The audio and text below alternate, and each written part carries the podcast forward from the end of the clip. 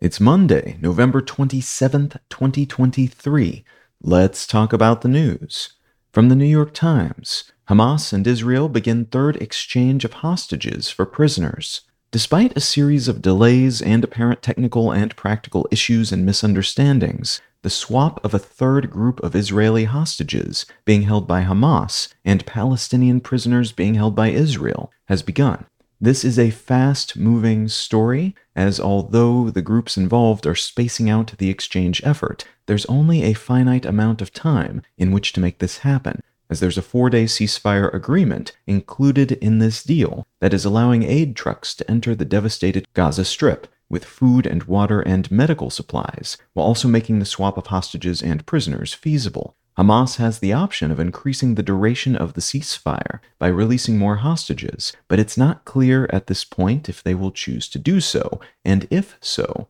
for how long. Hamas has also said there are issues related to which prisoners are being released by Israel and how, and the amount of aid trucks being allowed into Gaza, which they say are fewer in number than was originally agreed. All of which could indicate the ceasefire and exchange will be limited in scope, but these could also be negotiation-related complaints meant to get more done in less time or to get more from Israel than was originally agreed.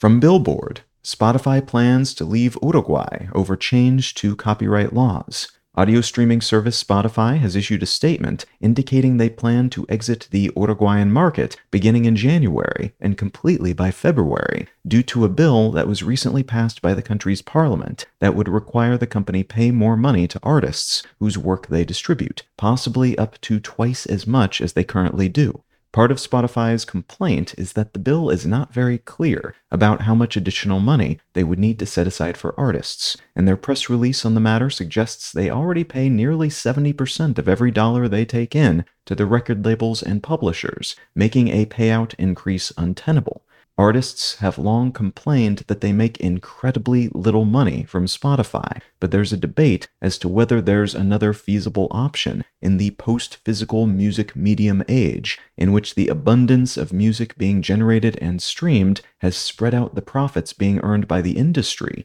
more widely than was the case in the age of the cassette tape and CD.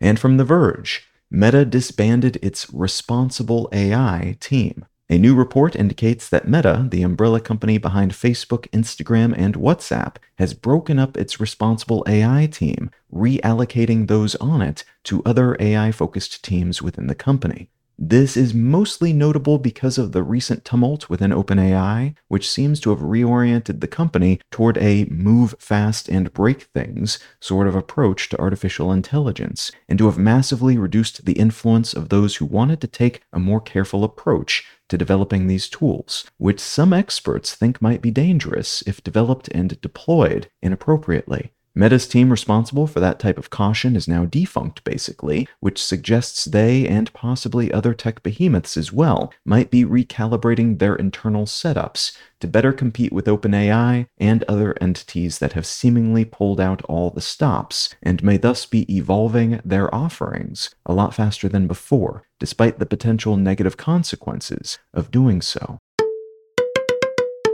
If you're finding some value in One Sentence News, consider leaving a quick review wherever you get your podcasts and/or sharing the show with a friend. You can find out more about this show or subscribe to the email version at onesentencenews.com, and you can support this and other related projects like the Let's Know Things and Brain Lenses podcasts at understandery.com.